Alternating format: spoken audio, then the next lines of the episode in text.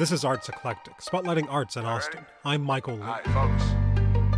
Let's go. Now put your hands in the sky, wave side to side. This month, Scottish Rite Theatre and Brown Boy Productions are presenting Rap Unzel, a new play for kids inspired by the story of Rapunzel.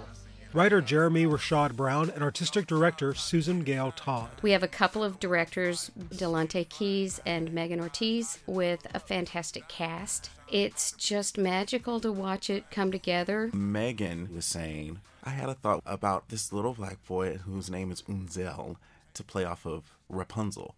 And when she said that, it was just like firecrackers, and, and I just saw this little boy, Rap, was his nickname, Unzel, and how he personifies black boy joy, because he's full of optimism and joy, and his mother wants to protect that joy, so she tucks him away in his room so the world can't corrupt that joy. Musician Saul Paul felt a personal connection to the piece. Once I read the script, I was like, wow, like it just spoke. I won't even say I relate to Rap.